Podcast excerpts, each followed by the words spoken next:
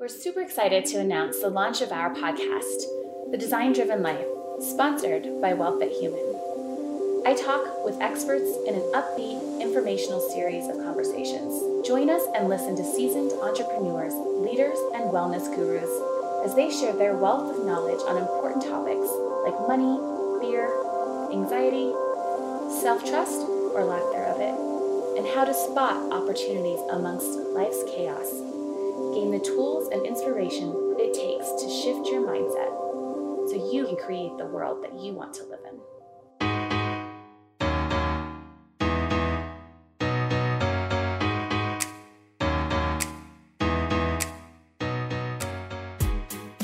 Hi, my name is Wendy Yates, and today I'm speaking with Liz Rooney.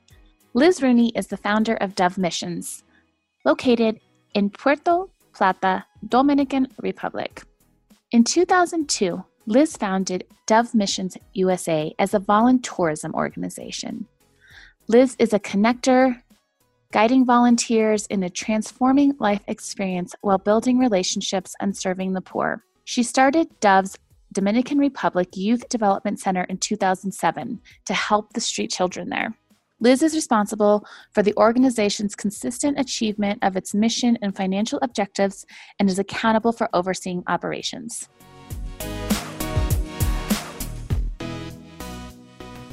How did you realize that what you wanted to do or what your you know, I always talk about it being my life's purpose. Like, what is my purpose? Gosh, yeah, you know, I for year growing up, I was always doing, you know, at ten years old, doing a fundraiser for MS, and we'd have all the kids in a carnival in the backyard, and we'd do the little fishing thing and buy a ticket, and I was a fortune teller at one of the booths, and so I always had kind of this feeling, and I think I I definitely have to credit my mom and dad for that. They were always in the community, always helping out, always doing their part. And um, I really came from um, the example of that. I, I really feel like my parents were really instrumental in just as a second nature giving back, you know. And if I'm not giving back, I just kind of feel like I'm searching for a way to give back. Yeah. Because, you know, I think they had the key back then is a life in service to others, you find yourself, you know. That's so true. So I'd gotten, I'd moved back to Minnesota from Arizona and I got married. And I was, a, I had been a single mom up until I was, he was about eight years old. And I got married and it was, it was a disaster. the marriage was, I got married really for my son to have a father figure in his life. And and he had a lot of issues and uh, medical problems and stuff too. So it was probably four years into our marriage, and I was just wanted to go somewhere, do something. I was youth group director at my son's church, and just for one year. And we had done everything locally here. We'd, you know, um, this Mary Jo Copeland's Sharing and Caring Hands. We'd done this uh, St. Vincent de Paul outreach for shoe ministry and every time I tried to get a peer to peer connection for my youth here, um, there was just such a sense of we're the haves and they're the have nots. And we couldn't bridge that gap of uh, the entitlement and resentment and then you know the willingness to give and then not have it reciprocated not having that santa claus syndrome where where you know you just see somebody poor and you give them stuff and you feel really good but you've really demeaned them you know right. and dishonored um, their spirit in this world their their purpose in this world too it's a, it's a, so i wanted to bridge that gap and just was searching searching for the answer to that and I had bought on eBay this travel voucher when eBay it was the first year eBay came out in 2002. I bought a travel voucher, $300 Grand Bahama Island for or Freeport or something, you know, for 3 days, 4 nights. It was a fluke. And I was making reservations making reservations. Finally, the week of they were like we can't i'm sorry there's it, everything's booked and your voucher's no good and i was dev- devastated because oh, no. my husband and i both had taken off work i was a hairdresser at the time my husband worked was woodworker at a furniture store and i called the travel agency here and i said please get me anywhere war- warm and she said it's spring break week there isn't a place I can even think of to get you, you know. And then she's like, she called me back. She's like, you know, there's this little place on the north coast of Dominican Republic called Puerto Plata. It's an old, old tourist town, and this hotel's like a one and a half star, and but it's all inclusive, and I can get you in. I was like, we're in. I'm taking this vacation, and uh, got there and researched a little bit, and that was when online was like dial up back then. I mean, mm-hmm. it was not that great, and I found this homeless children's vocational school called Integración Juvenil and it was taking young kids off the streets into school and then teaching them a trade after. And I thought, oh my gosh. And the trades were woodworking and hairdressing, if you can imagine. Wow. Oh, yeah. What a perfect match. Thank you. So I got all my coworkers. He got all his coworkers. We had, it was Ryanair, so we could do a direct flight back then. And there was no restriction on, on how many bags gosh, I wish it was that way again, huh? Right. And so I had duffel bags full of hair dryers and curling irons and combs and he had you know hammers and saws and things you could never you, you can't travel with that now no no no but you know it was just one of those perfect storm situations for us so we got there in this little teeny hotel room we have six humongous bags we can't even put on the ground around. So we're, I called the manager and I said, man, can you bring me to this place? Because I don't know what we're going to do. We just don't have any room on our bed to sleep even. So he brought us down. It was within walking distance. And, um, but he took us in the car because we had all the bags. And I met this social worker and she said, oh my gosh, if you, and she started telling me stories about these beautiful 9 10 11 12 year old girls that i was working with doing hairdressing stuff um, broke my heart you know of being of incest and rape mm-hmm. and you know um, just the ability to get something to eat and the way women are so so much a commodity down there you know they're getting married at 14 15 and just because they and then i was introduced there was orphanages in town too but they didn't have any boy orphanages if you're a boy it's like jackpot. If you're poor, you can get them out at five, six, and seven, panhandling or shining shoes or something. But the girls, if there's a one girl in the house, she can do the cooking and cleaning. If there's um, more than one, it's another mouth to feed. So you're in the Dominican. You're finding out about all these needs and how you guys can help. And so you finish your trip and you come home, and then what happens? Well, it was my first day there I got involved and I bought a timeshare at the hotel. I thought I'm bringing my youth group here. Wow. You know, we're going to figure this out. So I went to, it's predominantly Catholic there. So I went to the bishop in town and said, listen, I, I want to serve. I want to bring these youth here. I mean, there were tweeners back then too. I mean, they, you know, you take them out of country. That was crazy. My son was 11 at the time. And I said, I want to bring these kids. I want to help at your orphanages, your handicapped children's homes. We'll paint, we'll scrub, we'll do whatever. I just want them to see and burst that bubble.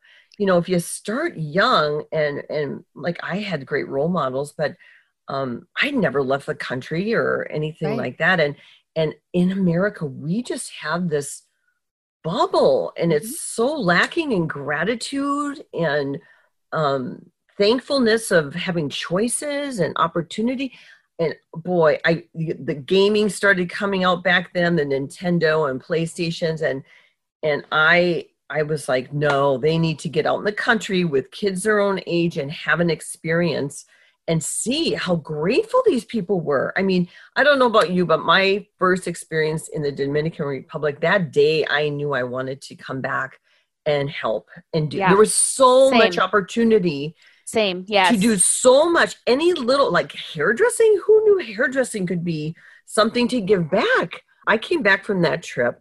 I was no longer youth group group director at that that church, and so many people were moved by our stories and and the work that we did down there. And um, I had individuals contact me, families that wanted to go down on vacation, have me guide them through a volunteer experience. And so I became my 501c3 in 2004, I finally got approved. And I, for five years, was taking volunteer trips, much like you do. Mm-hmm. Um, finding your your it's kind of a spiritual journey that you go on and kind of guiding people through that. Um, and and sorting through the isms of why is it like that and the horror and guilt and shame people feel when they first are exposed to garbage filled beaches and little shacks that people are living in with no running water and no electricity and and uh, seeing naked little babies running through sewage water and just the horror of um, and, and and trying to explain to them you know we have the luxury of having been born in a country that has a government that helps and protects us. Because we could have been born here but exactly. Exactly. It has nothing to do with we're better than them. We're all the same. We all could have been born here. This could be our life journey. Every time i went there my heart would just break i wanted to be there so bad i wanted to make a bigger impact i wanted to do something but i just didn't know what and if you're not there you're the haves you know and you come down Absolutely. you bring lots of stuff pretty soon the kids were saying you know oh jenny from that last group you know, she said she'd buy me a pair of Michael Jordans. I'm a size nine. I'm not, I'm like, what, what? You know, what, this isn't what I, I signed up for. So we made a decision to, especially because of this pedophilia ring issue. Um, I was devastated. I mean, these are kids that I consider my own sons because my son's relationship with them. 2007 was my last year of volunteerism uh, kind of what volunteering mm-hmm. group uh, for Dove, and um, I did nine trips in one year. And if you can imagine, my hair business just tanked. right and so so you're taking on your nine trips in that year you're taking people and that's when you're going thinking we're going to bring them all these things this is going to help them and that was that's a lot of people in a year coming you know helping in a way that really was actually hurting right well it was changing the volunteers lives immensely. Right. Then I started feeling like it was when we went into the barrios, if we're working with organized organizations, that was great. But if we weren't, that freelancing thing, you know, giving out shoes and not knowing where they're going and knowing mm-hmm. they're just going to sell them anyway, or, you know, one lady wanted, I want to buy this boy a bike. I'm like, are you out of your mind?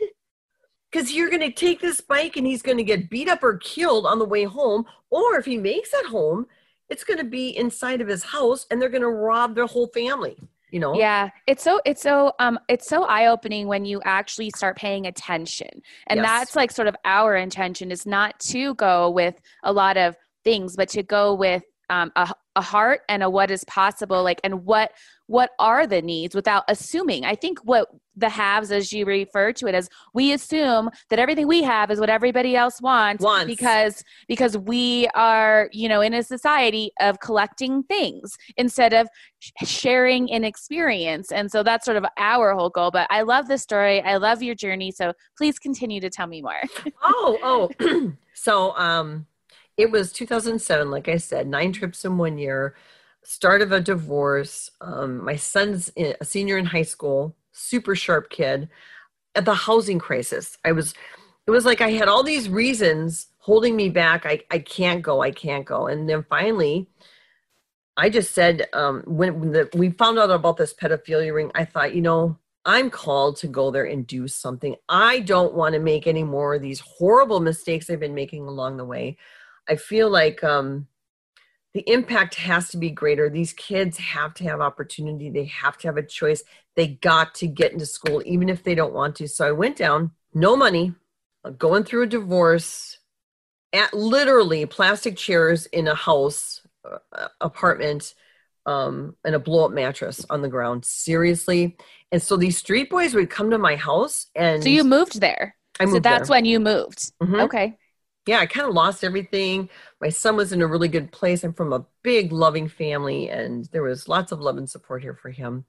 I moved there, and for the first six months, I just went to people's houses, listened to their stories. The street boys would come back to my place. They saw I didn't have anything. All of a sudden, they're like, "What the heck are you doing here? You know, why would you leave America? We're all trying to get to America." They just couldn't wrap their head around what am I doing here? Walking the streets of these barrios, trying to figure out how I can make the biggest, deepest impact to the moms. I said, I need your help. I need, I, I'll put these kids in school. School's free, but they need a uniform. All these pe- people can sponsor them, right? That have come before. They all know them. They all love these kids.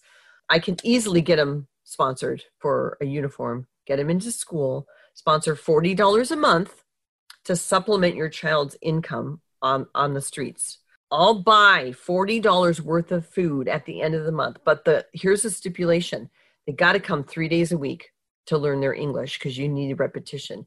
School is only half a day. Go to school in the morning, come in the afternoon. Go in the afternoon to school, come to the club in the morning and learn English. Number 2, they have to stay in school. I'll buy the uniforms. I'm checking with their teachers. They're not dropping out and selling the uniforms. They got to stay in school. They got to come learn some English. But you, moms, you have to come. You have to make sandwiches. You have to break up fights. You have to teach me the culture. You know, teach me what do you do when you're faced with certain situations so I can understand what are the, not the wants, but what are the real needs you mm-hmm. face in your community. So I did that for about four months, had all the kids sponsored right away, and then started posting stories about what I was doing and the sponsorships came from people that had traveled with you before so they kind of knew your story and had already done some giving with you and had been right. there understood sort of what your mission was becoming yes yeah. but i hadn't had a host community i was strictly a volunteer organization i would only raise enough to maybe buy a washer and dryer for a handicapped children's home and then pay my expenses as well right but you know it was never a, a profit uh, making sure. thing a nonprofit obviously I always t- tell people when they come and they they meet me because I've lived there for 14 years, and I always say, "How did you do this?" And I was like, you know, things with the right intention mm-hmm.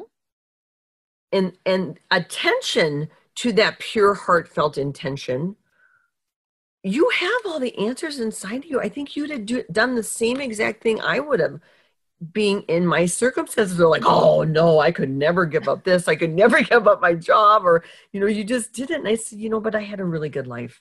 I've fulfilled so many of the dreams that i wanted to that this just seemed like the ne- next right thing to do. And I, I got a lot of flack from a lot of people like oh i'm going through a midlife crisis and you know people were you know saying i was a horrible parent. I left my son there and went through the divorce. And i was like man you know you don't know unless exactly. you walk into somebody else's shoes. I was in a horrible abusive relationship. That was the only place I, I sought solace and felt joy and felt purposeful was in the Dominican Republic. I wasn't feeling the love here too. When I moved there and I would come back at first, it was pretty rough on my family and and um, people that kind of judged me and and thought I was crazy when people don't understand what you're doing, they make assumptions and create because they can't they can't get it like you know and so it doesn't matter. Like you said i think what you said was so perfect about when your heart is where your heart is and you're following that and you you know I, I call it my purpose. Like when i just stay true to my purpose literally nothing else matters. Like no one can say anything to me. Like i don't care. I don't care what you say. I don't care what you think my purpose is greater than your opinion or your lack of ability to understand. And, and why do why do people care so much about what you're doing if they're not involved with it?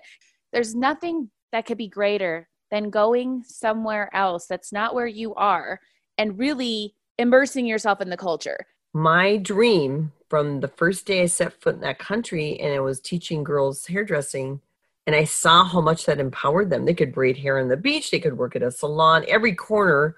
Dominican women are beautiful looking and they take very good care of themselves. That's a job opportunity. I thought that's a skill set I would love to be able to teach down here. Well, we have applied for a grant with the Rotary and raised $60,000 to outfit our center because we have a beautiful, huge building to be a vocational training center and job placement center. And throughout the years, we've always been rock solid for 10 years of taking the six to 11 year old kids, teaching them English, getting them off the streets, keeping them in school. We've got 13 kids in private school, um, all just trying to find the brightest and, and, and most passionate kids for certain things and we've sponsored them you know to work at uh, a do apprentice program in you know a hotel and learn how to be a prep cook and learn how to be a mechanic and learn how you know we've supported individual teenagers but you know we never had anything substantial. We spent 10 years really building these children up um, from the six to 11 year old. And then we just didn't have the funds or the opportunity to do a vocational training center. And the government has a, a thing called INFOTEP, and they have over 100 different classes for um, that that are free to very poor you know from massage to physical therapy. You can be a counselor you can do nursing you can do all kinds of different things. And the government will will provide the teachers. They have a facility. We were actually walked through by INFOTEP and they said oh yeah your your center is perfect. We'll bring the teachers in. We'll bring the supplies in. And we thought oh my gosh this is awesome. You know our dream come true. We finally get our building built. We're going to do this vocational training center. And the kids have to be 16 or older and you have to have 25 of them committed to um like five days a week during their school times it was an impossible thing. We couldn't. Yeah. We, and I was heartbroken. So we tried to do beauty school on the weekends, and you know, and and and tried different you know job training with our older kids. So we did get um, a couple visas for um, some to come to America and uh, work on a farm for a while not work but just observe on a farm on you know how you know farming is and and you know what instead of city life what it's like to to hang out there for a while. We've got a a girl we put through um private school straight a. She's now living in canada. Um it was through covid she was going back to go to university to become a doctor. Um then covid hit and and so she we we've got kids that are not so successful right now. Everything's closed down in Puerto Plata with COVID. So our dream is to this fall raise $150,000 to sustain if we get this grant uh, in um, to get the equipment in the computer lab, the garden project, the job training center, the English professional English classes, um, to hire the teachers and, and pay the you know the supplies and everything that we'll need. So we can raise up this this teenage generation and stop that teen pregnancies that are happening and the the girls are already into prostitution the kids are getting into drugs. It's really really hard to keep tweeners into uh, adulthood engaged and not go off the temptation of you know being in drugs. You can make so much money and right prostitution's the same. So we're facing that that same obstacle um and so this this was our plan and it's it's a beautiful plan. How can in the meantime people find out about dove youth development and where's the best way to get involved to find out what the, the greatest needs are to help um, continue to build on your mission and vision? There's so many ways to get involved. Um, i have board members that are top of their um, professionalism careers in working with nonprofits and we've got a strategic planning uh, opportunity our board i'm i'm sitting on the shoulders of giants honestly and we all get along so beautifully. There's committees there's the you know media committee and volunteer committee and youth center committee of all people from a, around the world um, that are on these committees and just help us be better in certain areas um, there's you know one time donors that when we have like the uniform drive or we have um, we had flooding a couple years ago and it was like please send us flood relief. We're now the community center for in the flood relief center we need you know beds and towels and this and that. And people just did one time donations or a one time need. But what we're really looking for now is um, so for our planning, for we have a grandiose dream, and it, it, it's right at our fingertips. It was so difficult to just get to the point where we actually had our own building, mm-hmm. and now it it's it's it's needing to go to that next level. So we've got a whole organizational, you know, we're redoing an organization here, um, and making us bigger and better. So we need people who want to sponsor kids. That's great, or sponsor a child into into um, private school, the really bright ones that we know are going to be successful. We're going to job um, in our job training program and youth ambassador program help them to be successful adults. And no matter what they choose to do with their life. Um, and our sustainer circle, there's people that, you know, they donate $50 a month, they donate $500 a month. We have all different levels.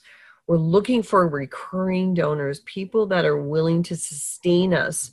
So now that our volunteer program has pretty much collapsed with COVID, we're looking for that constant generation of funds that we can rely on, that we can budget, that we can plan for our future and forecast um, to make sure these programs are sustainable and and and fruitful and um, doable. Okay. Yeah, absolutely. And so that's through the doveyouthdevelopment.org. That's yes. the website, correct? It's the Make a Difference page, and it says, Do you want to have a bigger impact? And there's all different ways you can volunteer, you can pass by the club, you can drop off donations if you're in the country, you can spend a day with us there's um, or join a committee and uh, or you know make a pledge to just donate monthly to a general um, cause that helps pay the lights and teachers and you know all the other things that people don't don't mind. They know you need to be successful. Yeah you sponsor the child that money goes to the food bank. You sponsor you know a, a class or a program it goes to that program. Um, we don't really have that opportunity quite yet. So right now the unglamorous things are to just support us. Yes, yes, you know? absolutely. Well, thank you. I mean, it's I've I've really enjoyed hearing your journey to get to where you are and just what you're doing and your big goals for 2021. And um, you're so inspiring, and I'm so just grateful that I got to share this time with you and that we get to put this out there and another platform where more people can can hear you know what you're doing and what the needs are and um, I just thank you so much for your time. Oh, bless you. I'm so grateful to finally see your face and uh, connect the dots for me. It was a privilege to be on on today. Thank you. Oh, thank you so much.